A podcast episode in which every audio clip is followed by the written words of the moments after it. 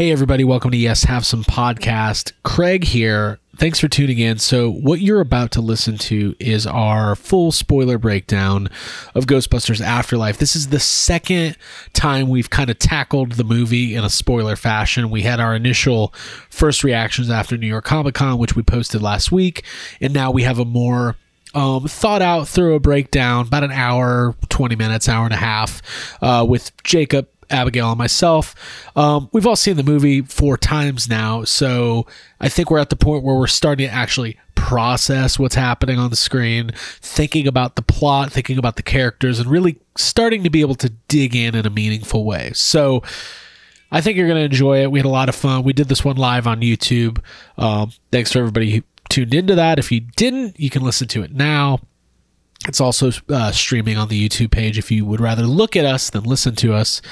But yeah, and then we've got more Ghostbusters Afterlife roundtables coming up this week. We're going to tackle this movie and hit it from every angle possible. There's just so much to unpack after 30 years of waiting. You can't really do it all in one sitting. So more to come. And then on Thanksgiving Day, we're going to have our interview with Jason Reitman, which we did the morning of the premiere out in New York. And Jason was just so generous with his time and so forthcoming with talking about the movie, getting into spoilers and kind of getting into the dirt a little bit. It's just been a really cool experience. It's not always been an easy time being a Ghostbusters fan. We want this franchise to be successful and go on forever. And we're just really happy, man. There's just no other way to put it. We're excited and we're pumped about the future, and just the YHS community has really stepped up in a big way and shown their support for what we do. And it's just really been meaningful. It's meant a lot, and it wasn't always easy. The last 2 years going through this pandemic, trying to kind of fight through some really tough times. You know, we all deal with various levels of mental health issues and you know, real life struggles. So to be able to have some escapism, do the podcast every week, do toy anxiety, it's been great. And it finally feels like, you know, they're moving along and the movie's out. People are loving it. Did 44 million domestic this weekend, opening weekend, which was, you know, outdid all people's expectations. And Abby's giving me a look. I don't know what the look is. What are you doing? I'm just recording the intro to the podcast. Oh, no, everything's great. I'm just emotional about Ghostbusters. Everybody's emotional. Everybody's emotional about Ghostbusters. So, yeah, that's going to be coming up right now, the full roundtable review. Now, I will say we're going to be getting into some spoiler territory. Big time. So if you've not seen the movie, do not listen. Go experience the movie and let it all unfold the way it's supposed to. But I have a feeling if you're a listener to YHS, you've probably seen the movie multiple times by now. So we really don't have to worry about that. And before we get started, I do want to talk about Manscaped. Now, I'm not lying to you guys. I've been using the product. I'm really into what they sent us. The Lawnmower 4.0. You hear about Manscaped on a lot of podcasts. I'm not trying to pull one over on anybody. We partnered up with Manscaped. They sent us, you know, myself, Ryan, and Jake all got the Lawnmower 4.0 and putting it to good use. It's been a lot of fun. I feel smooth. I feel ready to roll. And we've been appreciating you guys going to manscaped.com and using promo code YHSPodcast for 20% off and free worldwide shipping. But we've got some news for you this week. The Black Friday sale, they're upping the ante. Manscaped, site-wide, 25% off the entire site and free worldwide shipping. Listen, if you're a guy, you need a razor. You need an electric razor. You got to take... Listen, it's the 90s, okay? It's not, but let's say it is. It's the 90s, and there's no stigma against, you know, keeping clean downstairs anymore. Take it from me. Take it from a Ghostbuster. Especially if you're in Oklahoma, it's going to be hot. It's going to be humid. You just don't want to deal with that stuff because that's where Ghostbusters takes place now. We've left the big city. We are now in the Midwest, and we've got Manscaped. So if you've been using the code YHS Podcast, we appreciate it. But this week, we got the Black Friday and the Cyber Monday sale coming up. 25% off site-wide and free worldwide shipping. And that Lawnmower 4.0 is awesome. It has wireless charging, and you can customize your trim. There's additional guard lengths, 4 different sizes, and it's a really great electric razor. I used it, and it was safe. There was no cuts. I was thankful. I escaped the bathroom area with, no trips to the hospital, no bandages or anything like that. So check it out, manscaped.com, 25% off site-wide and free worldwide shipping for Black Friday. Okay, let's get into it, guys. The Ghostbusters Afterlife full spoiler review. We appreciate everybody at YHS supporting the brand, and mostly we do this because we love Ghostbusters. We're supporting Ghostbusters. We're supporting GhostCore, supporting Sony. Franchises back in a big way. Let's go and talk about Ghostbusters Afterlife.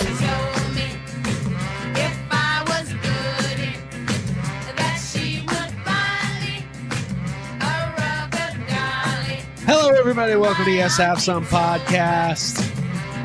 We're partying. This is now a dance party. I wish Dan Aykroyd was here singing and dancing.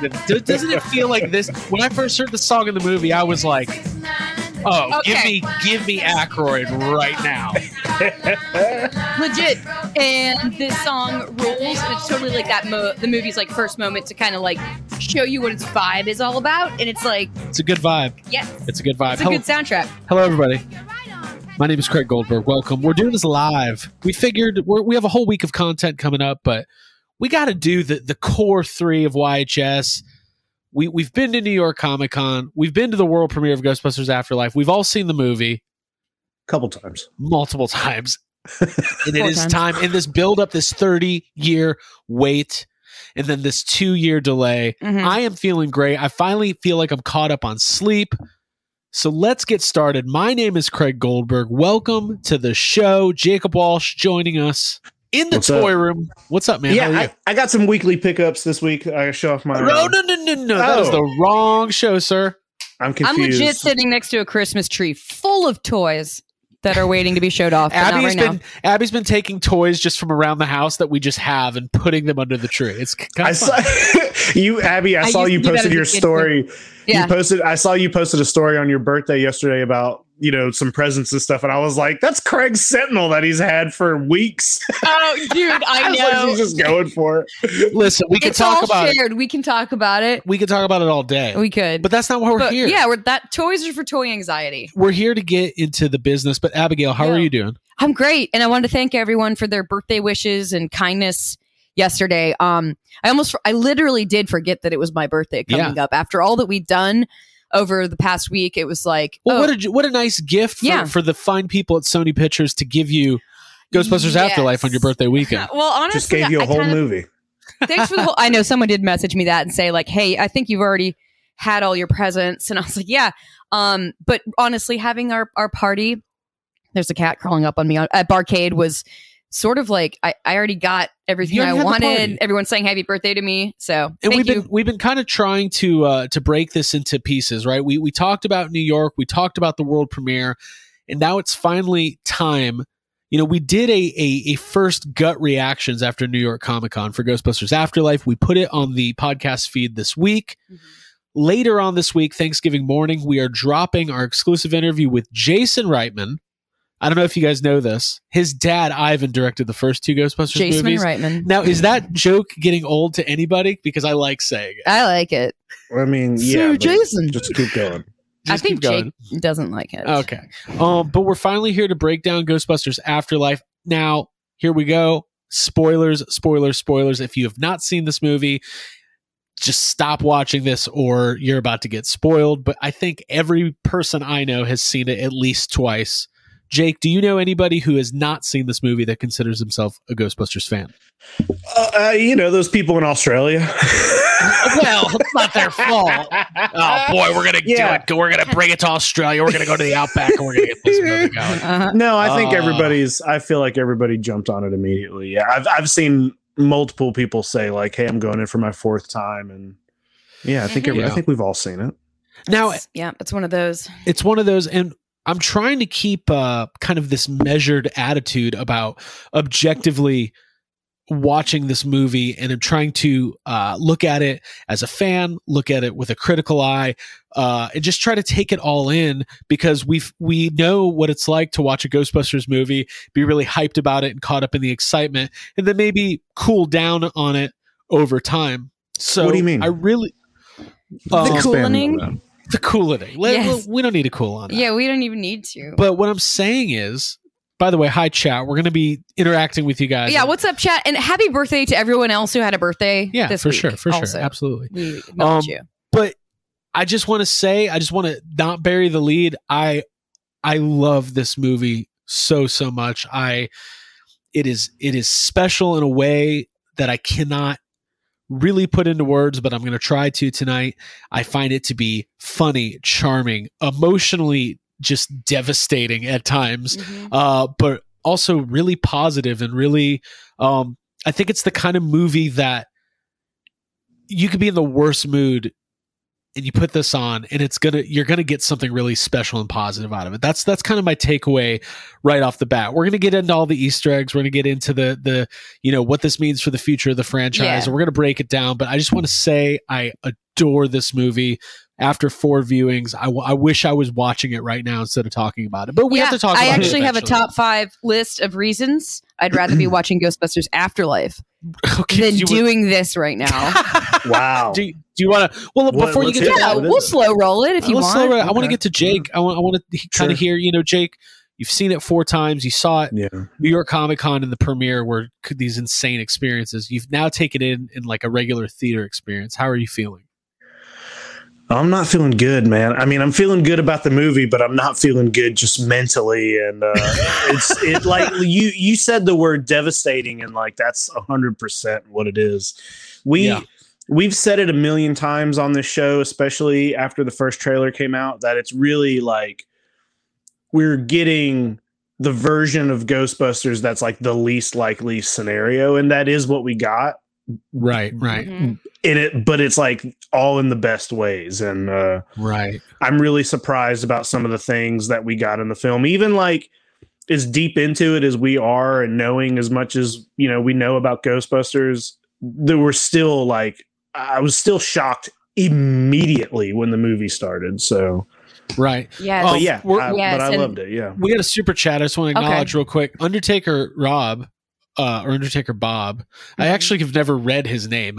Rob Sosby says, I never catch the live stream, but love you guys. And you all kept me hyped and positive for weeks. Also, happy B-Day, Abby. That's very nice. Dude, of you. Yeah. Thank you so much. And thanks for all the cool t-shirts over the years. Abby, thoughts? I was going to say, speaking of, because Jake just mentioned like the shock that sort of takes over in the first 5 or 10 minutes, it's immediately something heavy to process, which I love more than anything because I like to cry and then laugh in like true James Gunn fashion. When it comes to the opening of the movie, it reminded me of Guardians Volume 1 with like the death of someone, not just anyone, like someone that's a big main character. Say it. We're spoiling Egon, this shit. Egon. The death of Egon Spengler, and it's been debated. I don't know if we'll go over it now. We're doing it right now. We're doing it. There's no holding back. It's fucking heavy, self-sacrificial, like true to the character of Egon Spengler, to the point where he is like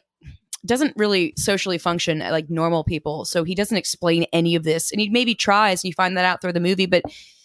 You see the heaviest shit go down. You see his life be taken and him willingly giving it up. And you find out later why he's doing it. But just that heavy toll grounds the movie like an anchor in the very beginning. You're like, this is serious shit. This is going to be, who knows what it's going to be. Right. It's sort of what happens to you. Well, I want to really break this down. That opening scene, it is shocking. We've never seen a scene like that in a Ghostbusters movie. It is a high octane Spielbergian. Is that a word? It's lit like a like an Amblin movie. You know what? It reminds me of E.T. at times, where you got kind of the shadowed car with the bright headlights. 100%, especially some of the stuff later on, like in the temple scenes. It looks like the E.T. ride before you go up into like above. I'm sure that's what Jason Reitman was going for. Dude, you know, we want this to look like E.T. the ride. It's a good ass ride. There's multiple Spielberg-esque moments where you're like, oh, this is right. Specifically like. Well, there was an interview today, and I forget the name of the podcast. Just kidding. I know what it is, but I refuse to plug another podcast. No, I'm just kidding. I really don't know what it is. It was great. It was a great interview with Mystical Tales of the Unknown Universe. You host MTTW. Anyways, by the way, we're officially changing the name of Yes Have Some to Mystical Tales of the Unknown Universe, episode 1 right here. Jake, that opening scene, we've talked about it, but I want to kind of get your thoughts. See, you know, we know Egon. If you're a fan, you know what's happening, right? You knew it was Egon immediately. He's in the car. They have these quick cuts. You see his face kind of blurred, kind of shadowed. Mm-hmm. He's running from something. There's been a lot of discussion about this scene, and I kind of want to break it down because I think this is a point of discussion for years to come. He flips his car and crashes, and at first I was like, oh my god, is that how Egon died? That's it, dies in a car crash. Cool. This seems kind of brutal, but he gets out. He let's face it, Egon in this movie, the portrayal of him is not that. There's some Luke Skywalker, Last Jedi vibes. This is kind of a different version of Egon. Mm-hmm. He's older, he's maybe a little out there, but he's obsessed for a reason. He waits on the porch. We later find out that there's all these traps buried in the dirt. It's ominous. Like you feel it doesn't go well. He doesn't activate the trap. He's got one terror dog in the trap. He buries it, or he puts it in the floorboard, and he sits on the chair and waits. We see the death of Egon Spengler. Jake, there has been a debate on the cause of death. Was it a heart attack? Was he just killed by the terror dog? There are people who think that Egon took his own life as a way to prevent being possessed by the terror dog, and therefore I'm one of those. You're on that fence. Yeah, well, Phoebe makes a speech like when I think it's when they're down in the temple area where it's like he sacrificed everything, us. Like, right. I'm going to disagree a little bit, but I want to get to it. But Jake, I want to get your thoughts on it. Yeah, I don't know, man. I don't know. So Jake doesn't know. Okay. I did not think he killed himself. That's not what I got from it until I started seeing other people throw that out. I've seen a lot of debate if that's what... It makes sense if he does, but that also seems like such a weird... choice to be like, we're gonna put Egon in the movie and we're gonna have him fucking commit suicide. Like, I understand that it's a sacrifice for the greater good, but it's still like that's a weird. That is a route to go if that's what they've decided. And I'm sure I'm sure Jason's going to be asked about it, or somebody is at some point, right? And it's going to get put out there. Like we're gonna, for sure there'll be an answer. Right. I think Suter, I personally think he killed himself, but it doesn't change the movie for me. If he did, it's still sense either way. Well, I think there's Jake, you were breaking up just a little bit, but I think it's getting better. Great. No, it's fine. You're fine. I think there's this notion of sacrifice anyway. So maybe it doesn't matter if he took himself out or not. Kind of what you were saying, Abby. He sacrificed. He was prepared to sacrifice, I think. But when she talks about he sacrificed his friends and us, he said fuck it to his family, said fuck it to his friends, and he took off. Like they all hate his daughter hates him, and his friends all hate him. That's the sacrifice. It's not a fairy tale. Referring to. I agree. Yeah. Exactly. It's not like a sweet Disney story. That's why I like that it's plumbing the depths of like human character and what isolation does to somebody. This is a good comment from The Undertaker, Rob.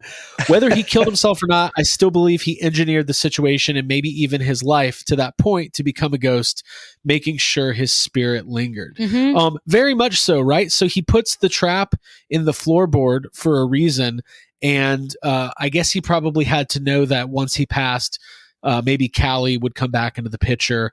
If he's tracking Callie's life, he's probably tracking, you know, Phoebe and Trevor's. I do love that he set it all up for Phoebe and kind of was like, oh, I'll help Trevor get the car started, but that's it. We can't have him leading the cause here. Mr. Sitting in the walk-in cooler, freezing his ass off at work. Well, he's not the one who believes. Well, I guess she doesn't really believe either. She believes in the science of it. So maybe she was easier to reach. Hey, before we start talking about I don't know how much of an order we're going in here or whatever, but I want to say the first thing that hits me for this movie is not Egon, it's the score, because the score, you hear it. You hear about 30 seconds of it before you see anything, because it plays over, the Ghost Corps logo and the Sony logo and all that stuff. Right. And it's instantly sounds amazing. And of course, it's it's sorry, I'm trying to get a lot of the same. The cat is interfering with the microphone. Okay, sorry, Jay, keep going. By Gypsy. And really didn't want to go. The score is just amazing. And even though a lot of it is hitting, the classic Ghostbusters themes and stuff, there is a lot of, at one point I was like, this sounds like Out to Sea from Jaws. And then at one point I was like, well, this sounds like Gremlins. This sounds like E.T. It's got just like you said, I think the same way they maybe purposefully tried to make it look a little more like Spielberg and all that stuff. I think they did the same thing with the score. Yeah. And it's great. It hits a lot of notes, obviously borrows heavily from Elmer Bernstein, but kind of twists and turns it in ways that make it new, even though it's familiar. Listening to the score, the Rob Simonson score is now available on Spotify. You can pre-order the CD. There are a lot of John Williams influences, specifically there are times where it sounds very close to Ray's theme from The Force Awakens and things of that nature. Mm-hmm. So just really, really cool stuff. Abby, I know you are a sucker for a score. My computer just became unplugged because of the cat. So I am going to cut to Abby to talk about the music while I will talk about it's number 5 on my top 5 reasons I'd rather be watching Ghostbusters after. Oh, cool. That was a perfect segue. Oh, wow. I can't hear Abby. Wow. Can anybody hear anybody? Can you hear me? Myself. We're back. Sorry about that. Pants. There we go. I couldn't hear any of you for that. Weird. Sorry. We got killed for a second. We can't do it alone. The reason I didn't want the cat up is because of things like that. So it's not because I don't like animals. I happen to love my pets. But anyways, Abigail. Oh, apparently they didn't hear any of that, Abby. They heard me saying, I can't hear anybody. Okay, so what you missed was me saying, I don't remember, but I'm going to go ahead and say my number 5 reasons top 5 reasons I'd rather be watching Ghostbusters Afterlife right now. Today is this is kind of a long one, but here we go. Today is the first day I listened to the soundtrack on Spotify on a Spotify playlist. I was decorating the house while stringing the lights, and I realized that Ghostbusters Afterlife is the gift that keeps on giving. Now, when you say soundtrack, you mean the score. This is separate. The score is playful, imaginative, sparkly, twinkly, really nostalgic, and fucking just perfect at every moment. But what I'm talking about is this is not an official soundtrack. Somebody put together a playlist with the clap song and all the other awesome groovy music. And that's what I was saying. I realized is the gift that keeps on giving. Every song is dusty, old, and moving. There's Motown, soul, blues, some punk influences. And as a James Gunn and Quentin Tarantino and Edgar Wright fan, the soundtrack hits me where I need it to. Let's face it, Jason Reitman is also an Edgar Wright and Quentin Tarantino. That's what I'm saying. So when Trevor closes when the Ecto closes and that Buzzcocks song's I was awesome. Okay, here we go. That was cut out of Death Proof. I feel like all of the scenes that happen inside the restaurant were maybe guest directed by Quentin Tarantino. Oh yeah, the close up with the inside everything. The look of it, the music, the cuts. There was a part where they're putting on a song in the jukebox, and it's all quick. And I'm like, okay. If somebody gets artistically shot right now to beautiful music, then guys, I got big news here. Troy Benjamin is in the chat. Okay? Troy. He's out of retirement for 1 second. He came back. Reconciliation follows the same trajectory and crescendo as the final cue from E.T. Ooh. Guys, it does. And by the way, Troy, thank you so much for your support and for watching. And the inside info. We love you. I don't think that's. I think that's his. Inside. That's his opinion. Okay, Abigail. I didn't mean it like that. I meant like, thanks for giving us your opinion, Troy. He's gonna kill himself. Okay. What I'm saying is, he's gonna Egon himself right out of here. No. What I'm saying is that Troy's absolutely right, and because of that, I cannot listen to the last two tracks on the score without completely losing it, because I've seen the movie enough where I know what's on screen when I hear it. Yeah. And it's just, we haven't got to the end yet, but man, oh man. Whew, I'll tell you what. I drove up to Macon to see it for my fourth, screening. And to see it with the Georgia Ghostbusters up there, and that was the day the score came out. It was on Friday, and I was like, "Cool, I'm going to listen to it on the drive." And I listened to just the entire score from the beginning to the end, and it made me cry harder than I've cried in the theater. I was like, listening to it all the way through. Yeah. I was a mess just listening to the score. I've been so exhausted, because I realized it's not normal to have that level of emotions like 5 times in a week. Dude. It just has to take so much out of you. And there are people who are going to say, like, is that what you want out of a Ghostbusters movie? Yes. Should it be that serious? And I'm like, Ghostbusters is the most serious thing that's ever existed. And give me all of that. All of it. I love it. That ties into my number 4 reason. Number four. I'm a masochistic catharsis addict, and I want to cry and be emotionally leveled every night if possible. Yep, she does. And I'm sad that I'm not there crying right now. Well, we've only gotten past the first scene. So let's talk about some of these new characters. Sure. I think the prospect of children actors can go... It could be really great. Like, we've seen it pulled off, obviously, in classic movies like E.T. and like The Goonies, more modern stuff, Stranger Things, It. Finn Wolfhard seems to be involved in a lot of this. I think that it could... this comment. Sorry, this is just... okay. I think it could have gone south, right? It could have gone a different way, because you're dealing with new actors, new talent. Logan Kim has really never acted before. McKenna Grace has had, not a starring role. The whole movie is literally and metaphorically on her shoulders. And I mean, she absolutely just owns this role. She's unbelievable. She kills it. She's the character I've heard most talked about as in like audience connection.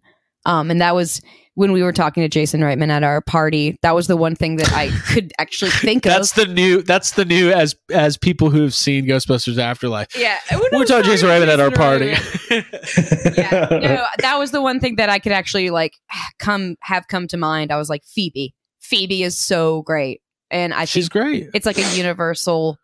There's something extremely special about McKenna Grace, and I think that she's really got like incredible acting skills. And just how do you think she did embodying like the spirit of Egon Spengler, though? Like that family. It's like in all of the little things that she does, that like the way that she communicates, the way that she internalizes things, and her kindness and overall like generosity to other people, but like also kind of seeming a little bit picked on.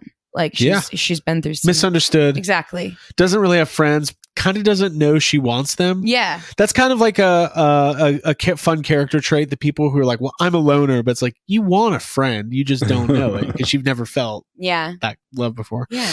And when the scene with Podcast and her happens with the, will you be my lab partner? So I don't think we have any labs. Will you be my lab partner? I love that. That's a super sweet exchange. And I think that it's, that relationship between Podcast and Phoebe, like every scene when they're together on screen, it's joyful, and it has all that like mystery and like who knows, kind of like Goonies style. Like there's just a really exciting vibe going on when they're together. Jake, what was your impression of kind of the setting of the school? Mr. Grooberson, he's playing Cujo. It kind of sounds like the kind of school Jake wants to go to. Yeah. These are all new characters, and we've waited for 30 years for this movie, and we're obviously desperate to see the original Ghostbusters, but the vast majority of this movie are these new characters. So walk me through what some of your thoughts on that stuff. That stuff that happens in the school is all some of my favorite stuff. Like that conversation with Phoebe and Gary Grooberson when she walks in and she's going on a date with Gary Grooberson when she's like instantly smarter than he is, or maybe not smarter than he is, but like on his level with knowing what he's talking. Like that whole scene, I think is does a lot for. Mm-hmm. Her character and his character, you know what I mean? That stuff is all good, and all the stuff with her and Podcast, sitting there like he's trying to open the trap with the ruler. With the ruler, like, yeah. All that stuff is really good, dude. Rob in the chat said something that I agree with, and he said that Podcast easily could have just been annoying as fuck, like just been the worst part of the movie. And right. I think. I did have like a little bit of worries going into it, being like, is this kid going to be annoying? Is this going to be like, he just looks silly for the sake of it, but he's great in it. He's so funny. He's number two on the list. Yeah. Like, he adds so much. And I think for me, the third viewing was my favorite and the most like vivid. And I really got to see stuff that I didn't really see the first two times. And Podcast was something that just stood out as like such a treat and such a delight throughout everything. Well, the first viewing at New York Comic Con, it's almost like my brain was like 2 minutes behind my eyes. Mm-hmm. So like you're trying to figure out what's going on, and then you keep having that thought, I can't believe I'm seeing this movie in this situation. It took a couple viewings to really kind of start getting a grasp. I get overwhelmed easily, and it's like someone just keeps handing you Christmas presents. And you're like, it's please stop. I got to unpack this first. So, and then, we've got Trevor. Hal asked a few minutes ago why Trevor wasn't in school. I think the implication is that it's summer school. So, not everybody's there. Maybe Phoebe. It is summer school, yeah. Yeah, Phoebe, mm-hmm. Maybe, not everybody's there. Basically, it's a bunch of dumb kids plus like the socially awkward. Well, maybe he doesn't want to watch his sister, and he's a little older, so he's just he got a job. He got a job. Phoebe's gonna go to fucking school while he wants a girlfriend. Callie drinks herself. Yeah, exactly. There better be a bar. Yeah. I really thought Carrie Coon was awesome. I think. Again, it could have been super one-dimensional, just be like the E.T. mom, but obviously as the movie progresses, she gets involved in the action. There is no mom, there is only Zul. Classic. I kind of want to talk about this. Mom. Go mom. Oh yeah, at least third base. Go mom. Now, they didn't show the Paul Rudd, Carrie Coon third base scene. I wonder if that's going to be in the director's cut. I was kind of hoping. No. Get to that. It's not.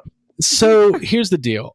One thing that surprised me about this movie, and I think I talked about this in our other review, was that the beats of Gatekeeper, Keymaster, Gozer,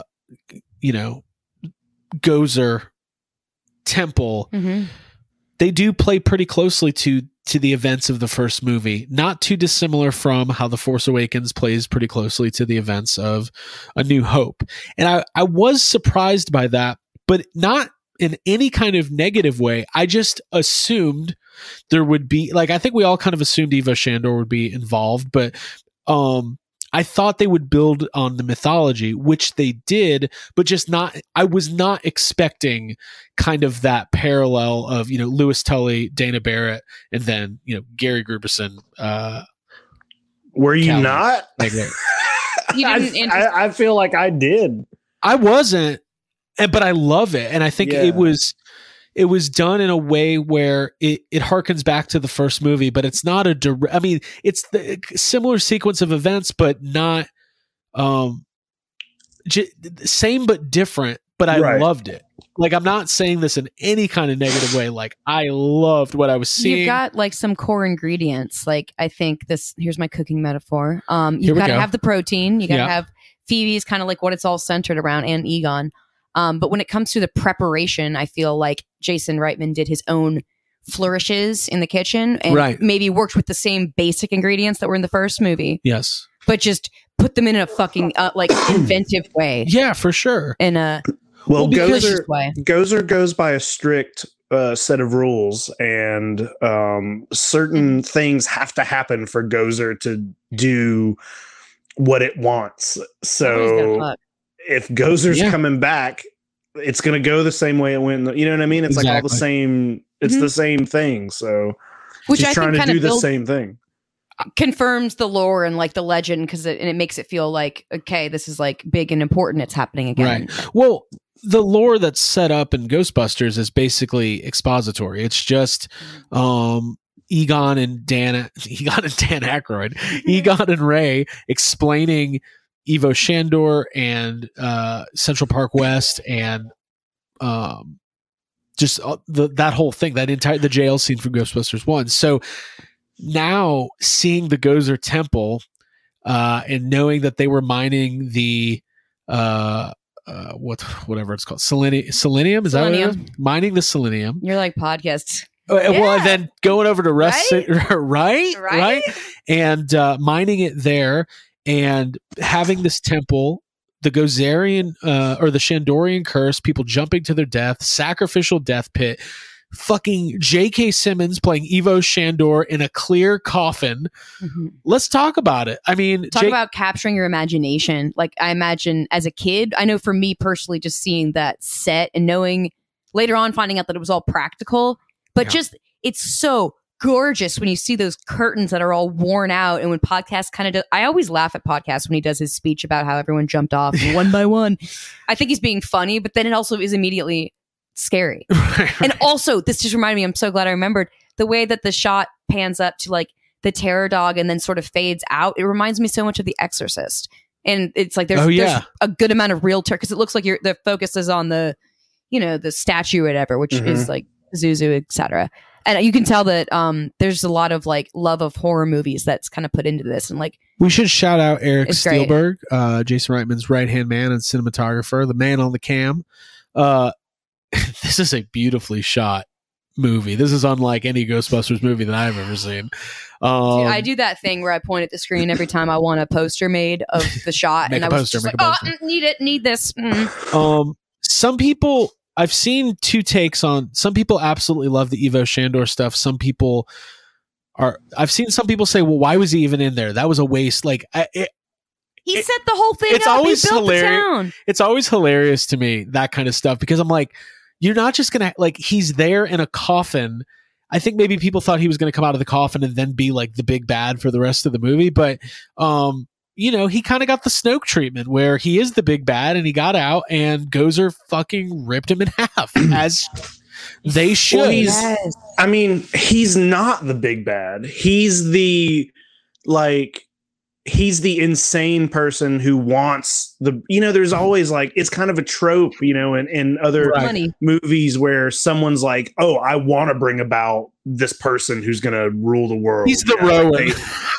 Sorry. Yeah, I mean, it's that same kind of thing, but it's like, kind of thing, but he was a human being. You know what I mean? He's just a human dude who thinks he knows more than he does. And he thinks because he's the one who build this thing for Gozer to come back, that when she comes back, she'll be like, oh, I love you, basically, because you did this for me. But she's a fucking interdimensional creature who doesn't give a fuck about what Ivo Shandor wants to do with Earth. You know, it's just not weird at all. Could not care less. Totally in character with them in the first movie, but then like just such an incredibly inventive and exciting thing to see. Because to think that Ivo Shandor is kind of like, oh, I put all this money, I'm like a big guy here, and then just having him immediately ripped is it's awesome. It makes Gozer even more terrifying. The people who hate it are the people who are mad that the video game's not canon anymore. Oh. Hey, can I just say I could care? Well, I've never cared about the video game being canon once, and I care even less now. What is that about? I love the video. I love the video game, and the video game is very fun. And I played it through recently. It's very cool. I'm so happy that they did that and had all the actors come back. But it's a video game, and it just doesn't count. You know what I mean? It's just like movies are their own thing. Right. Cartoons, comics, and games do not count for continuity to those things. They never do. So it was interesting to me that people wanted the game to be canon so bad. And it's also interesting to me that people still are having trouble figuring out that Ghostbusters 2 is canon. Like, it was never a doubt. I'm going to say something mean if we start that. I want you to, Jake. Get it out. Jake, people watching. Be nice. This is the time to lose some of them. Down, Vins. Down. You always had to maim somebody. Of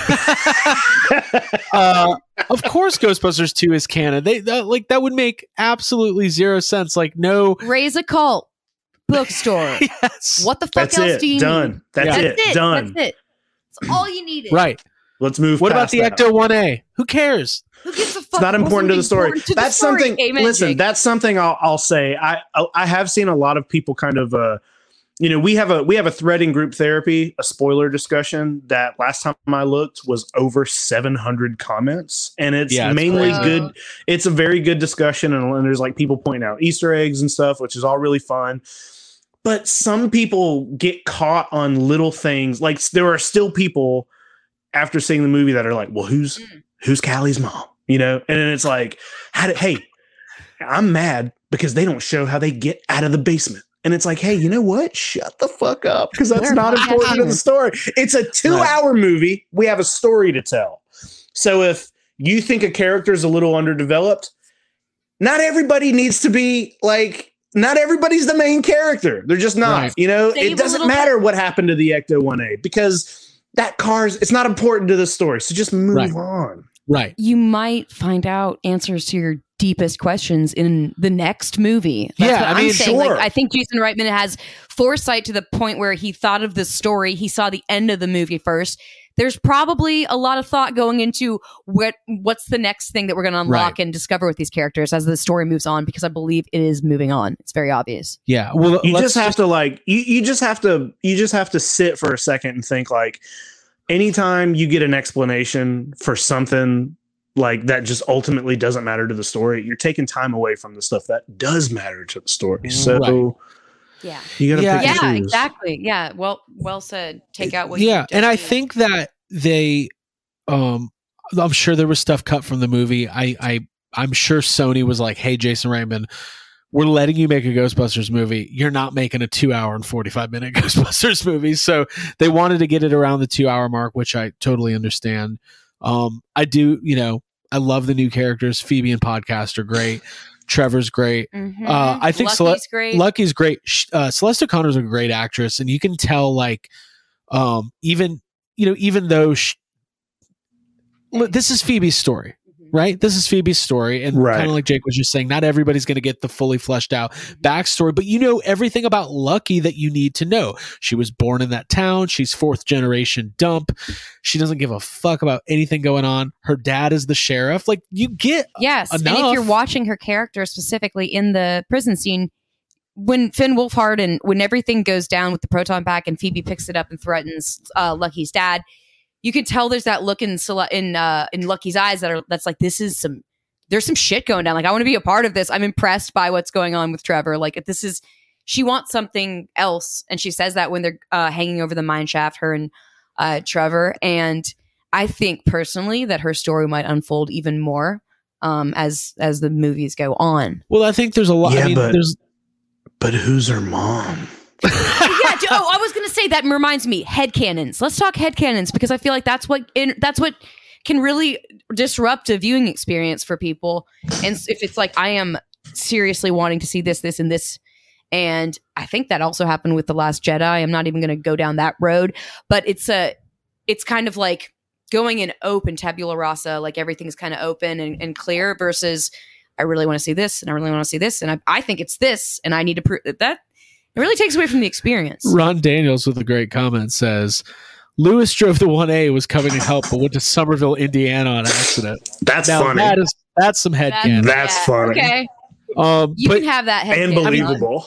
So, you know, when they split up and Lucky, when Lucky takes the car and clearly goes back to the farmhouse to kind of to wait for them to get there, when she busts out the front door wearing the proton pack and fires at Gozer, it's just badass. It's as badass of ghost busting I've seen on screen, and it's just incredible. Like to see these things, and I don't want to get into the dirt. I really don't.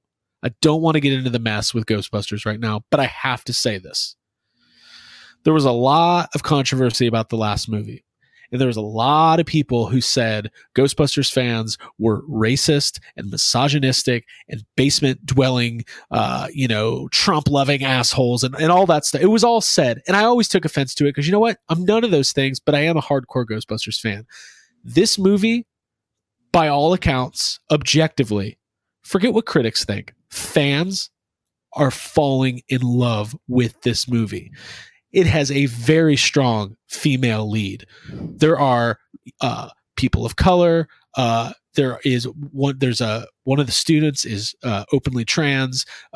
Celeste O'Connor is non-binary, non-gender conforming. Like Logan Kim is, he's Asian. Paul Rudd's the sexiest man alive. There is this is a diverse cast of people from all walks of life, and guess what?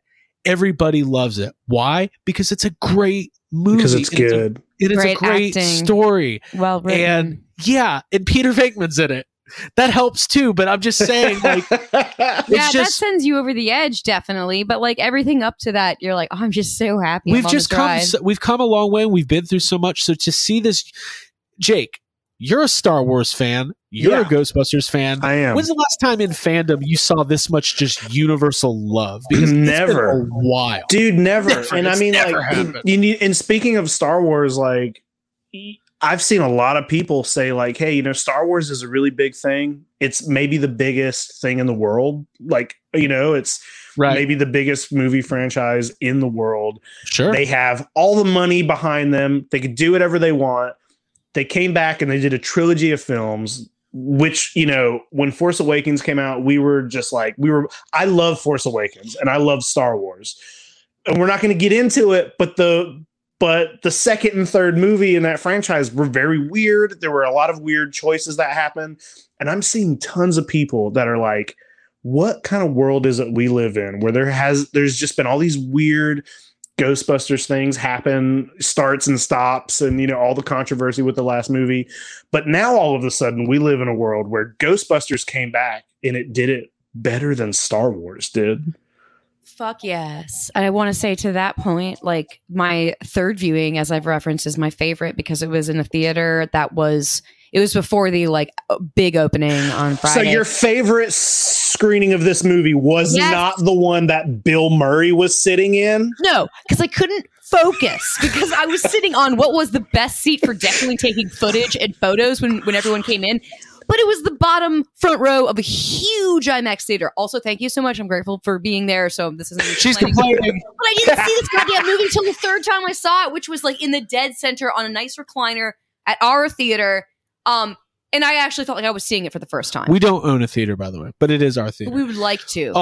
Like to send us a theater. Can I say this? And this is real honest. I feel like I still had more. Oh, can I just get my point out? Go for it. The reason that viewing was my favorite was because it was a theater that was not packed, but there were probably like 25 or 30 other people. And they were so vocal and so excited. And I saw kids dancing as the music played towards the end. I shouted. I don't want that everybody. In my theater. No, dude. And then Jake lives Footloose rules only. No dancing. On the way out, there was a dude that was like, Craig asked, like, hey, did you like it? He's like, I loved it. I hope they make another one. And like, these are not people that listen to YHS or that we're paying. Right. It's just normal, regular people who aren't Yes, to see it succeeding I had something similar when I came out of my third viewing. My third viewing was kind of in the middle of the day. It was the first showing of the day on Thursday. And this other guy walked out at the same time I did. And he just immediately started talking. I don't know who this guy is. He immediately started talking to me. And he was like, hey man, that movie was good. He was like, they did this. The Egon looked good. He was just like, they put Bill Murray in it. He was just like, I really enjoy. He just started talking to me. I almost pulled my phone out and started recording him because I was like, we're posting this as an episode. But why just was exciting. Yeah. Listen, couple things here. Just back to the Star Wars thing. One of my favorite anecdotes, we've all kind of been saying it, is the one thing we all wanted out of the Star Wars Legacy sequels was a chance to see Luke, Han, and Leia and Chewie sharing a scene together. And it never happened. Ghostbusters did that. And they also got Harold Ramis in it. And Harold Ramis died in 2014. And he doesn't look like a burn victim of like a weird CGI fucking, like he looks great. I've seen a lot of people saying that like the Harold Ramis, makeup, CGI effect, ghost Egon, I don't know what to call him, spectral Egon, spectral dirt farmer is the best digital recreation of a character yet. And yes, it's a lot harder to pull off when they're doing dialogue. We talked about it for 2 years. Will Ghost Egon make an appearance in this movie? And we all kind of said there'll be an allusion to it, but there's no way they're going to do that and they're going to show him. And now they did it, and it was so moving, perfect. Yeah. Like it was literally like it felt like Field of Dreams. I never thought Field of Dreams would be like the second most emotional reconciliation with your dead father in a cornfield. But Ghostbusters did it. Jake doesn't like Field of Dreams or baseball or Kevin Costner probably. Or reconciliation. Nah. Or reconciliation. I don't like any of it. Yeah. I know we're jumping all over, but there's just so much to cover. Let's get into a little bit of let's kind of skip to the original guys showing up and Egon, because listen, by the way, we're doing multiple roundtables this week. We're going to have a YHS family roundtable. We're going to do a YHS media roundtable. We got the Jason Reitman interview coming up on Thanksgiving Day. So we're going to have a lot of time to hit all the points. There's no way we can cover it all. It's going to be a big buffet this week. So one of the things you worry about with older characters coming back is, will they be able to get back into those characters that they haven't played in 30 plus years? I think you can make an argument. Harrison Ford as Han Solo did a pretty damn good job. He's great. Yeah. Mm-hmm. Carrie Fisher, maybe not as much. And I know there's other examples of legacy sequels. And next year we're going to find out if Sam Neill and Laura Dern, Bill and Ted. Hey, you can't look me in the face and tell me Bill and Ted Face the Music is good after watching Ghostbusters Afterlife. Oh, you can't. You cannot tell me. Oh, they got back into those. They did not. Bill Murray. Well, the first you get the scene with Ray, and we're going to touch on it. It's so emotional when Phoebe calls Ray, and one of the first things Ray Stantz says in Ghostbusters Afterlife is, Egon Spengler can rot in hell. Yeah. I remember the first time seeing that scene. Didn't think I'd hear that. No. And that took the Ecto-1 old Cadillac. By the way, he calls all the equipment the wrong thing. What does he say? Our collider. Well, that's because he probably had a script and threw it away. I bet in the script it was all the right stuff, but he was just like, I know what it is, and he just read it and he was just like, all right, Dan, I guess that's what it's called now. Man, I love it, man. I think Egon went a little crazy and stressed Ray out, stole all their stuff, and he bailed. There are people saying Ray would never say that and Egon would never do that. Have you ever had a falling out with a friend? Yeah. It fucking happens. Yeah, dude. Exactly. And also, whenever people say that kind of thing, like, Ray would never say that. Hey, I hate to tell you, he did. You just watched it. The movie's out. Mm-hmm. That counts. He said it. He said it. Ray Stantz wants Egon Spengler to rot in hell, and that is canon, and the video game's not. Deal with it. Yeah. Well, it is canon that Dan Aykroyd is like, he's an emotional being and like he's the heart of the Ghostbusters. If he felt like Egon turned his back on them, which it seemed like Egon. Yeah, back in the old days, busting ghosts was a gas. Yeah, we went from 10 calls a week to one if we were lucky. Dude, I love that. You're just going to do his whole thing. I kind of want to. I was like, that's okay. I watched Tommy Boy yesterday. Are you Ray Stantz for the Ghostbusters? And now I'm hanging up. It's just great, man. That scene is not only like classic Ray, but you're getting emotions. I like this comment, by the way, coming through from Abigail Peralta. Bands break up. It is true, man. Yes. Bands break up, and that's even we fight sometimes. More often than not. Usually, people get to see it live. More often than not. I love that scene. I know there's a lot of exposition there, but I firmly believe that Ray Stantz would explain the history of the Ghostbusters to a complete stranger on the phone. I really believe that. Yeah. Oh, slammer! Yeah. I've been there myself, kid. Dude, fucking great. I love it. All right, let's talk about Bill Murray. Mm-hmm. Sure. I can't believe how good he was for somebody who did phone in the video game performance, for somebody who clearly kind of wants nothing to do with Ghostbusters, especially Ghostbusters fans on the red carpet.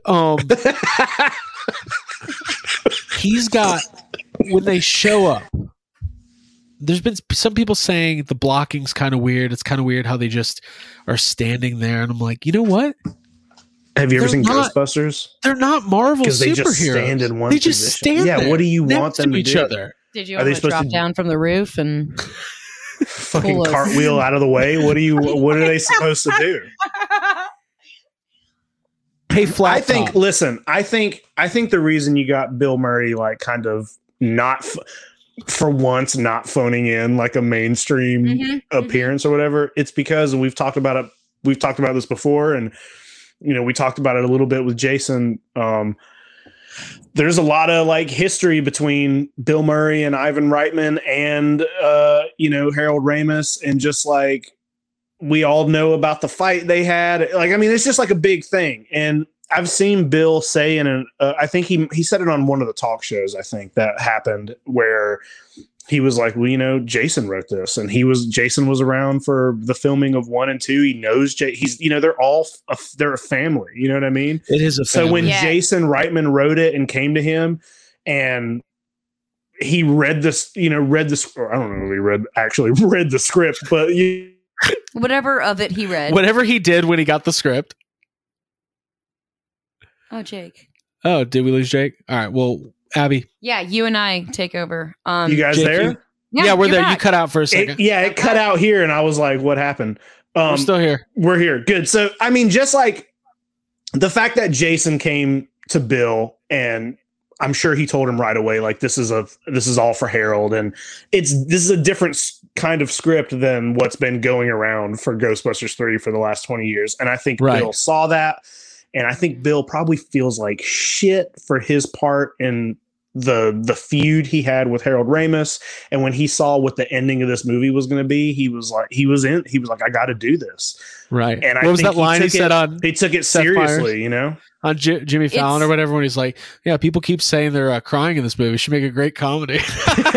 Dude. But like, you see that mirrored in the movie with the way that everyone's kind of mad at Egon. Like, and there's like, but they're willing to come back for him. Right. Like, and that's, it's literally everybody but Phoebe is mad at Egon in this movie. Exactly. She's like, he's not nuts. Callie, even Trevor has like, he's like, why did he leave Mom? When the three guys show up, there are so many pieces of dialogue that are just, you know, the ones that stand out are, I don't remember this job being this painful. And Winston saying, I do. Fucking awesome. Just incredible. And then I've talked about this a lot in private, but I want to talk about it in public now. By the way, thanks for everybody for joining us. This is really awesome. Yeah. When Gozer listens to when they're firing at Gozer, they immediately, I love they go to Crossing the Streams like immediately. Like, that's just that their go-to. Cross Streams, let's do it. What is Ray says? Nothing stings like 8 billion electrons, just screaming at her. Oh. All the stuff before that, the Gozer the Gozerian, state of Oklahoma, you know, the whole speech Ray gives. Something about ducks. Ducks Unlimited. Peter's rolling his eyes. Are you a god? Like the whole thing. It It's just Ray. It's just it's literally perfect. She Gozer undoes the proton streams, fires against them. They all go flying against the ecto. It looks pretty painful. It looks really painful. They're all on the ground, and then you just have a repeat of the museum scene in Ghostbusters 2 with Peter trying to distract Gozer. And it's the best 90 seconds of cinema I've ever seen in my life. I mean, the only thing that rivals it is when McKenna Grace, Phoebe, is trying to distract Gozer with her own jokes. Oh, right. Shh. Like anytime that Gozer's being distracted, I like. Distracting Gozer, the new podcast from Yes Have Some. But whatever, when Peter says, we could have been something, we could have been a power couple. But he says, you always show up, you always try. He just says something and says, you always got to maim somebody. And it's just, it's the most Bill Murray I've seen Bill Murray be in 20 years. It's like it's classic Bill Murray. It's not artsy Wes Anderson Bill Murray. It's fucking silly Ghostbusters strikes Bill Murray. Yeah. Mm-hmm. And then, that doesn't go according to plan. And then this entire scene happens with Phoebe with the proton pack. And Jake, walk me through your emotions when Phoebe's firing. She's getting pushed back. Yeah. Everybody's cheering for her. And by the way, we haven't even talked about the terror. There's so much we haven't gotten to. We've got time. We've got other episodes. When that hand appears on Phoebe's hand, you immediately know what's happening. Yeah, and it's just not something I was emotionally prepared for. I wasn't ready for it. I did not think that was going to happen. And in that moment, after the other three guys show up, you're kind of like, "This is it. This is the ending of the movie." The three guys showed up. They're helping save the day, and you're already overwhelmed because the original Ghostbusters are sitting right there and Bill Murray's being Bill Murray. But then that thing happens.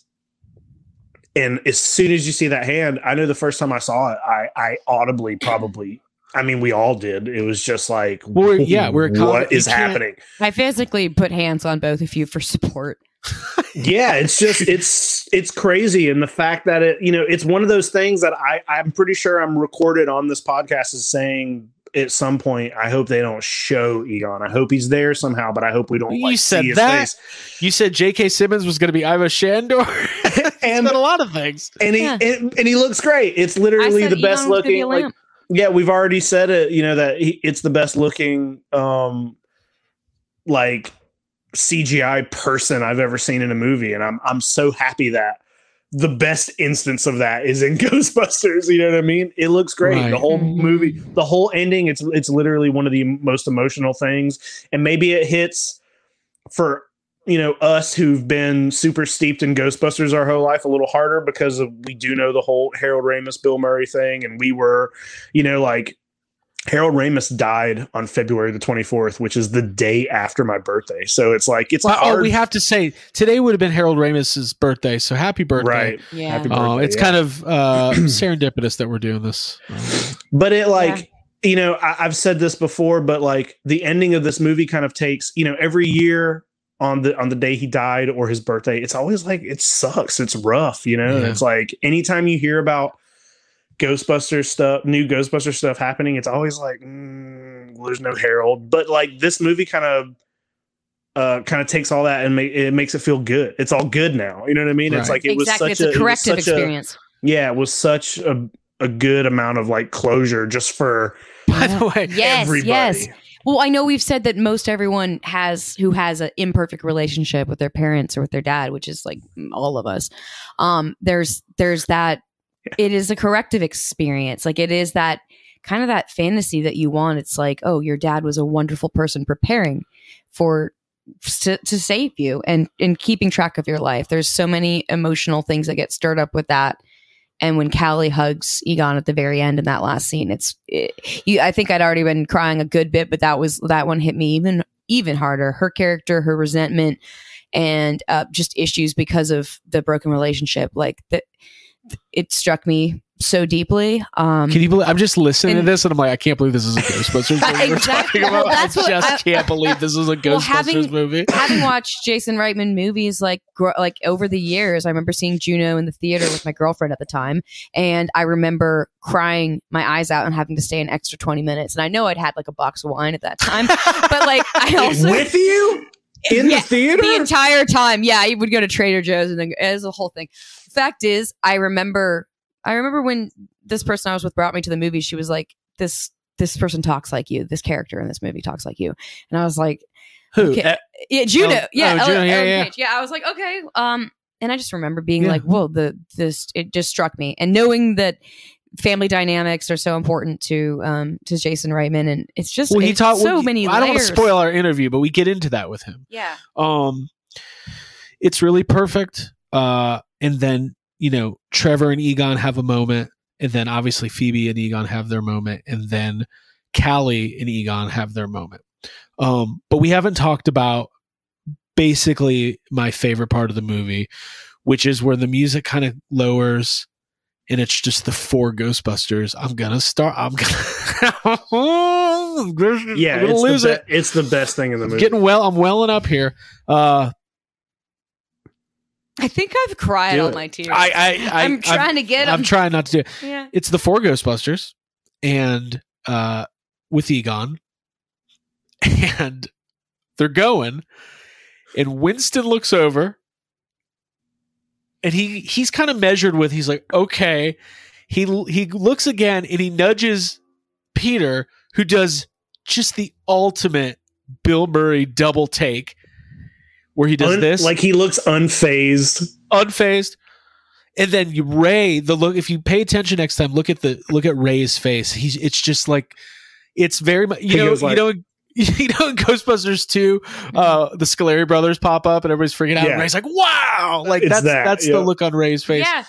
And that's a classic Ghostbusters thing, to like have just their reactions on their faces. Like, I remember when the bigger screen version of Ghostbusters came out, it's like, oh, you can finally see Egon in the corner and what his face is doing when he's reacting to Peter in the hotel. People want me to cry. They do. But that, I think. Continue.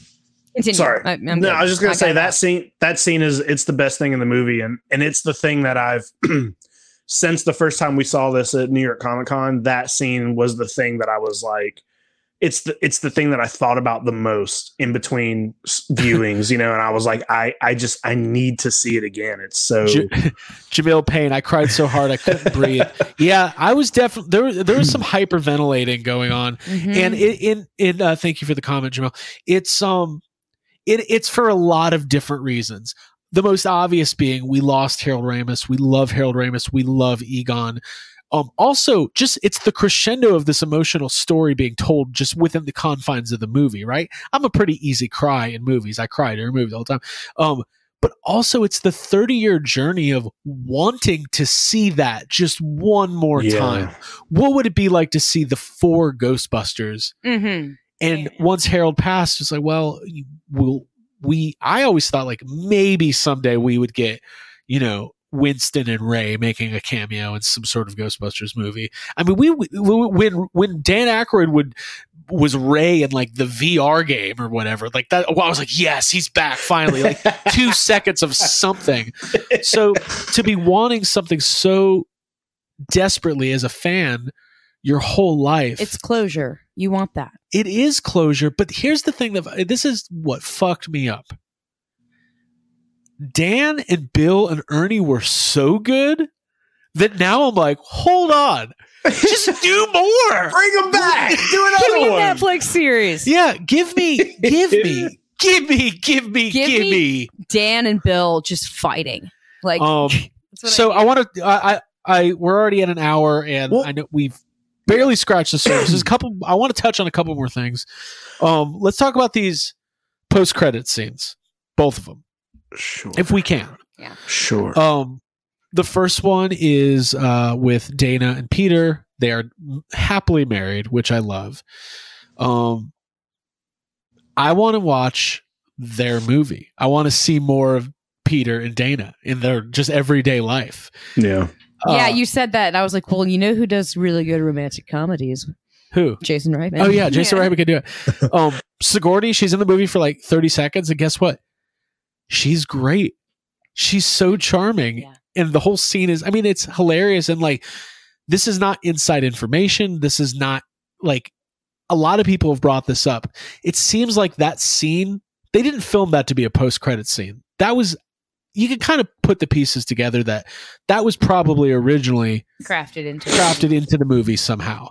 I have a feeling that they want there's been people saying like, I wish it wasn't just the original guys just showing up at the end like that, but that's how you get the biggest emotional impact. Like, the regular audience doesn't know they're coming back. When you go see this movie, like when we were in the theater the other night, when the three of them pop up on screen, people are like up, they're like cheering and yelling. Well, there were people even cheering for Dan Aykroyd, who you see like in the conversation in Raise a Cult when Phoebe's in jail. Yes. So it's like, and people were like, yes. And then, when you see the finality of it, it's really exciting to see Winston, because at that point you haven't even actually gotten to see him for a while. So that's that scene. And then I think this final post-credit scene, the conversation between Janine and Winston about the coin that Harold, they use that deleted scene from Ghostbusters that I think that's on one of the DVDs. We'd seen it before with the World's Fair coin. But Jake, have you found that coin yet? Didn't your mom ever tell you not to get involved with a ghost? That's what happens after they cut. That's what Bill said. Right. No, I can't find the coin. There's multiple coins for the World's Fair from that year. I think it's 1964. Gotcha. And it's so quick in the movie that it's hard to tell which coin she's holding. But maybe we can make one. Winston's got this. Or maybe we can ask somebody like Eric. Yeah, listen, I'm done with coins. Who knows? I'm done with coins. Ghostbusters coins. Too much. These fucking coins all the time. Quit blowing on them coins. Winston has this monologue. He says, Egon was the brains, Ray was the heart, Peter kept it cool. And Janine says, well, what were you? And he goes, I was a sex appeal. Yeah. Hey, guess what? 2021, you don't hear stuff like that as much anymore. That's so funny. Yes. I love Ernie Hudson. Yes. But it's he brings the Ecto back to the movie. It's this great thing for Winston. He brings the Ecto back to the firehouse, and he says that last line, and here I'll cry again, but he says, I may be a businessman, but I'm always be a Ghostbuster. And it's just, it opens up so many possibilities of where they could go with this franchise. And to do that post-credit scene that really doesn't have anything to do with the story of the movie we just watched, in the sense of it's not about, it's not like Phoebe showing up for college in New York or something like that. It's very much a tribute. That's our headcanon. Well, it's a tribute to Ernie Hudson. Mm-hmm. It's a tribute to that character. Jake, what are your feelings on that post-credit scene? Yeah, no, I mean, it's good to see, like, the fact that the movie, right before the movie goes to credits, you see the Ecto driving, on the bridge towards New York. Right. And it's like, it's almost a little jarring, because the movie's just in a cornfield. On a farm the whole time, right? You're not expecting, you're not really expecting any, like, New York scenes, and that's completely fine. But the fact that in the end, you're like, oh, they're in the firehouse. They're back in the fire. We're seeing the containment unit. We're seeing the car drive into the, which they filmed this post-credit scene just a couple months ago, because it all leaked. Everyone thought. I remember I was like, oh, it's I think it's a commercial for like Cinemark or something. We all figured a commercial or a Walmart ad or something. Right. Yeah, legit. And I think that we've talked about the music being great, but the score, when the credits are rolling right before that very last, the second to last scene, it gets kind of like, kind of Avengers. It feels very Avengers, and I see in the chat, and everyone agrees that definitely Winston's like the Nick Fury or Iron Man. Heard Bruce Wayne be mentioned. It's Bruce, like, just being that's what Jason said. Getting everybody together. Yeah, that is what Jason said. Spoilers, dude. It's the promise of so much more, and it's also corrective, like the rest of the movie is. It's like, hey, Ernie, we realize how vital and talented and awesome and sexy you are, so let's actually put you in this place. Here's a question. Awesome. He says to Janine, I started this company with one employee. Do we think Louis Tully was his employee? Of course. Yeah. Of course. Taxes. Right? Sure, do we think Slimer's in the firehouse? Well, we know Slimer doesn't. We cannot spoil this Jason Reitman interview. No spoilers. Yes. Slimer might not have frequent flyer miles. Slimer can't get on a plane. He doesn't get through TSA. So a ghost never leaves a haunted house. Hey, McKenna Grace. It's weird because like we've always expected the next Ghostbusters movie to just be like the next team fight, you know, getting taught how to fight ghosts. And it's such a personal story, and it's such a like. It's its own little thing. And even though it involves Gozer and the old guys come back, it's a very like self-contained cap to Ghostbusters 1 and 2, but like leaves it to where maybe the next story is teaching a new team or like becoming the thing that we thought Ghostbusters was going to end up being. It's almost like it needed this other kind of... foundation laying? I don't know how much I want to get into this. Okay. We talked to Jason a lot at our party, right? Yeah. One of the things we talked about was the sense of Jason's very adamant, and I can't remember if this was said on our interview or not, but he is very adamant as saying this is not Ghostbusters 3. He mentioned that in the interview.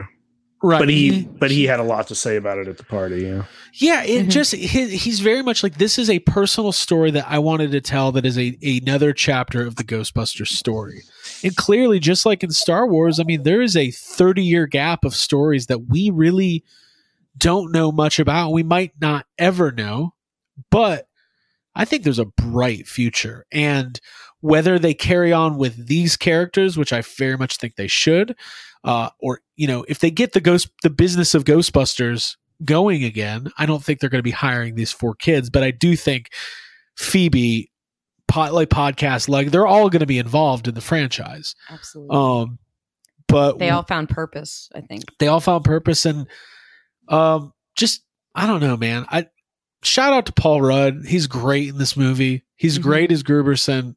Him and Carrie Coon have a ton of just chemistry. It's just awesome. But listen, when he came out on the red carpet, Carrie Coon was like, "Oh, he's hideous. He's so gross." All right, here we go. Let's start winding this down, but let's talk about the ghosts specifically in this movie, because we just talked about Ghostbusters Afterlife for an hour and 10 minutes. Is not mentioned. We've not said the word Muncher one time, which seems insane to me. Yeah. Yes. This chase scene in the Ecto-1 is one of the great sequences of, you know, film history is what I say. Jake, you're a creature guy. Muncher, mini puffs, terror dogs. I mean, all bug eye ghost, dude. All of it is super well designed and looks good, and the practical effects mixed with the CGI or whatever, it all looks and works really well. The terror dogs look amazing, dude. The stuff with the terror dog in Walmart. It looks so fucking good. Like, outstanding how good that terror dog looks. And I really like that, you know, we talked earlier like how this movie follows beats from the original film. But one thing that it does that is new is that, like, we learn a little bit of, like, lore as far as, like, we've never seen a human. You know, they trap... Zul while he is in Zul, you know what I mean? Like when he puts the trap up under Zul and pulls Zul out of Carrie Coon, that's never like, we've never seen like what a trap would do to a human, you know? And then the fact that it rips apart Gozer, that's all new stuff. And I love the addition of all that weird, like, oh, Gozer has to have those, or she's a malformed spirit thing, you know, like that's all right. Like, we've never gotten to see that form. That was so cool. And the spectral form of the terror dogs is all new, and I think maybe a little bit confusing, but also amazing. So I know we've all had talks about whether or not those spectral terror dogs are different from the terror dogs or the same. I think they're just the same. I think it's just another form of the terror dog, but you know what they didn't do that I wanted? I think it's the wrong thing to get caught on. Yeah, continue. I, after the movie, thought it would be really funny if a terror dog was chasing them down the, like, just imagine an ending scene where they're facing off against the terror dog, and somebody comes out and gets it with the slime blower. It just douses it in positive mood slime. And it's like a little friendly. And then it just cuts to, it's just nuzzling him and like licking his paws. That would be so stupid. Dude, then I'd want mini terror dogs. I was going to say, I think it's, excuse me, really smart the way that the movie like opens and does all that really over the top supernatural stuff inside of a Walmart. Yeah. It's similar to like when you're in your kitchen in the first movie, Dana is like doing just ordinary stuff. She's got groceries. Let me do my thing. And then supernatural shit starts to happen, like practically. And it's strange. And I remember right next to us, there was a kid in our last viewing of Afterlife that when Walmart popped up, the kid goes, "Oh, it's Walmart." I've been there. Oh, yeah, that you're like, oh, I get it. So as a kid, you're going to be like, oh, Walmart. I totally recognize all this stuff. But then it'll be very memorable the second that the mini puffs come out and that you see the terror dog like just chowing down like anyone's dog or cat. We've seen, you know, you see him do that. Just to talk about Gozer for a second. Gozer looked awesome. I love the new costume. I love like AJ just brought up, like the inside, the circulatory system. Abby was the first person to pick New York Comic Con. Abby called it immediately, said, "Holy shit, that is Olivia Wilde." And I said, "No, it is not." Said, "Bitch, I know my Olivia Wilde. I'm an OC fan over here." I said, "Marissa." And what was her name on the show? No, I don't know. But it doesn't matter. I'm a fan. What's her name?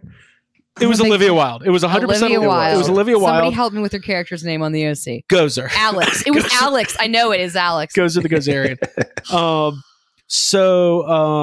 Somebody just, now this is way off topic, but Mike Wells says, "What Stay Puff is there back there behind me?" That is the Diamond Select 24-inch Stay Puff bank, which I believe is pretty expensive. And or then behind me... you could be talking about the Mattel, the Matty Collector one. The one with the yellow arms. Is Darth Maul. Dude, those are so flexible in this movie too, like true to form. Yes. Very flexible. So that was Olivia Wilde, and then somebody else did the voice, and then I believe there's a stunt actress as well. There's a lot of layers and people that worked on Zul. There were three people credited. I did the fake fan thing. Don't say it. Don't reveal. But you could be a fake fan. I'm a fake fan. You could be a sexy Janine, according to the chat. Janine's sexy. So yes, I you know, and I loved all the terror dog chasing the ecto and then like chasing the RTV trap was just like unreal. Like it was like Mr. Grooberson's windshield. Oh, just that hilarious. I liked the mini puffs. I thought they handled the mini puffs really tastefully because, you know, that could really easily turn into like minions or something, but they're really cute and they're menacing and everything they do is hilarious. And then cute and mean spirited, just like I like them. When Podcast starts zapping them, or the part where Podcast turns, he goes, "I've got my own problems." It's so fucking funny. Dude, yeah, and that's what fucks up Trevor's pack. He can't shoot anything. It's great. It's really cool that they did it. Danny, you're good, man. We'll take all the compliments. We don't care. We're open. We're open about our. Oh yeah, Danny. We all have sexiness. Like that's what there. We used to. YHS used to be sex appeal. Used to be young, hip, and sexual podcast. So, anyways, we appreciate everybody moving right along. We appreciate everybody watching. I know there's a lot of new faces tonight. There's a lot of attention on Ghostbusters right now, and it's really cool. Thank you for hanging out. But yeah, I like the mini puffs. I loved Muncher. I think Muncher is great. Obviously, everyone's seen the clip by now, but when Muncher's in the at the fire hydrant and turns and looks sad for a second, and then like he's like, "Rah!" That's my absolute favorite. I saw people online who have not seen the movie complaining that Josh Gad did the voice. Someone was like, "Muncher shouldn't be talking." I'm like, "You didn't see it. He doesn't talk." He didn't say like into the unknown. I wish Muncher talked. I wish Muncher was like, "You guys." So what else should we touch on before we call this? I think we've gotten into some good discussion here. Good territory. I wanted to say one of my favorite shots was there's like a moving shot that follows Celeste O'Connor as Lucky when she's like in uniform, and you see her jumping into the fire station or the police station. Yeah, yeah. She jumps over the counter, like swivels, turns around, drops down. The camera follows her the whole time. That's my favorite shot. It's very cool. It's just so cool. So much action. I love Lucky. I think that's a character I can't wait to find out even more about and see what happens. Yeah. And I also, when they're when Callie becomes possessed and then crashes through the window and leaves, and they're looking for her, they get to the police station. When Podcast, is it coffee that he tastes or is it slime? I think it's spilled coffee. Yeah, it's something. There's just a funny thing where he goes, he tastes it, he goes, they were just here. And I'm like, I don't. Okay. Like, he's so funny, man. But yeah, I thought all the new characters are great. Love seeing the old characters return. I'm still fuzzy on the whole good bad thing. Oh, that's not what I meant to say. So when they're trying to take down Gozer, they all shoot their proton streams at the top of the antennas to activate the trap. Is that what happens? Yeah. Trevor's the only one who does that. Oh, Trevor the does rest that. Of, okay. The rest of them are all. The rest of them, they all have go. You've seen this. They all are shooting Gozer, and then Trevor gets the wand fixed, and he sees that the big towers or whatever are, they're not working, so he shoots the tower and powers it up. Hold on, traps work. I'm getting a call right now from Dustin Milne. I don't know why, but I entered their raffle for this trap. Should I answer it? Did I win? Oh my god! I'm gonna have to call it. I don't want to take this live on the air. I'm gonna take it. Wait, Abby, do you want live disappointment if Craig doesn't win? I don't know. Hold on, let me see here. Guys. Yeah. The stakes are up. Dustin, I'm in the middle of a live stream. Say hi to everybody. Hold on. So listen, real quick. Dustin Milne from the Alberta Ghostbusters, who I think he can talk now, worked on the props team for Ghostbusters Afterlife. He's decided to call me. Dustin, what's up, man? Well, so we did our raffle. I don't know if you know this. We had a raffle item. Yes. A trap made by Ben Eady from the props department of Ghostbusters Afterlife. Look at that thing. Wow. We had a very generous donation by a guy named Craig that won it. What? Wow. Are you serious? Whoa. Holy shit. Well, well, guys, I'm glad that the proof. And you get an old trap. Guys, I really appreciate. Dustin, can I call you back when we're done with our stream?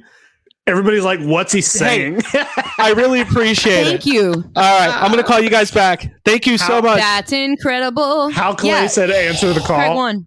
Holy shit. Yeah, do it. You just got a So they did a prop. They did a rap. Ben Eady built an extra production trap and they raffled it off. And I guess I fucking won. Yeah. Man, everything's just... Who's, AJ says it's rigged. AJ says hashtag rigged. Stop the steal. Stop the steal. What else can we... I'm freaking out right now. Yeah, I'm like, where are we putting it? We already just... Where are we putting it? It's not that big. Well, listen, hold on. Place of importance. Jake, we talked about this earlier. I am very excited right now. I need to cut over to somebody else to talk so I can catch my breath. So what are we talking about? We just keep going here. One of you. Why don't we start wrapping up because we're at the end. We're at the end. Oh yeah, we're so deep in. I got a whole pizza to eat still. I've always got a pizza. Let me say. Let me extend some gratitude to our listeners and watchers. That's good. Yeah, we've got a lot of people watching right now. I'm sorry I took a call in the middle of the thing, but it was really important for me to get that call. I'm kind of freaking out right now. That's okay. Thank you to the Alberta Ghostbusters. Thank you to all the franchises who are out there doing all the screenings and everything this week. I gotta say, I have been overwhelmed by what's been going on in the Yes Have Some community over the last week or two. It has been nothing but positivity and excitement and love for this movie. To all the people who are interacting in our Facebook group therapy, all the messages, it's just unbelievable. This party we had in New York, Jason Reitman showed up with his girlfriend. I thought they were going to hang out for 2 minutes. They stayed for 45 minutes. They drank. I mean, we paid for it, but they drank. I bought Jason Reitman drinks. And I bought him a couple drinks. It was just great. It was special. And I want just to jump off that. I really liked seeing listeners in person and being able to have video games to branch the awkwardness of when you meet people in person, we're all a little bit we're all socially awkward, so it was really nice to like connect over games. Yeah, exactly. We're streaming. But Jake, it's been this build up to the release of Afterlife has been so incredibly exciting and frustrating at times. What, you know, can you even put into words what it feels like to finally be here talking about this stuff? No, it's weird. It's just weird, man. It's weird to be like, we've been talking about all this stuff forever and we've been podcasting. Are we seeing a Christmas tree, Abby? What's happening? I wanted to show Jonesy's podcast. Jake's giving a passionate speech right now. So. And I just wanted to show what was happening next to me. It's very funny. Cool, is it? And we we've been podcasting for like 6 years because, you know, and it's literally all been just basically leading up to this. So the fact that it's happening right now and Jason Reitman is aware of us and what we've done, and we were at the premiere and comic. It's just all the, you know, the movie's out and we're seeing all these people, and the fact that everybody seems to like it. You know, the fact that it's good is just like, it's a relief, and it's good to be here. Yeah. It's surreal it's not even the right word. It's just a magical time to be a Ghostbusters fan, and I'm so happy it exceeded all the box office expectations. People are going out. Mm-hmm. Families are going to see it, but the stat I read today is the core audience is males 45 to 54. Yeah. Yeah. We had a whole thing earlier. But Abby, any other thoughts before we sign off? I am so gleeful and grateful and fulfilled and happy that this movie is heading with folks out there. And it's no longer surreal, because at this point, it's like people are reaching out to me and saying, like, did you see this part? Or I'm going to see it. And I get to kind of relive that new moment with everyone who's taking it in now, finally. It's a sense of like, I'm grateful for our community and I'm grateful for my friends. And I just, if you haven't seen it, I don't know why you would be watching this if you haven't, but go see it with your friends, you know, with your family friends. I will say this, we've got a ton more content coming up. Mm-hmm. We've got more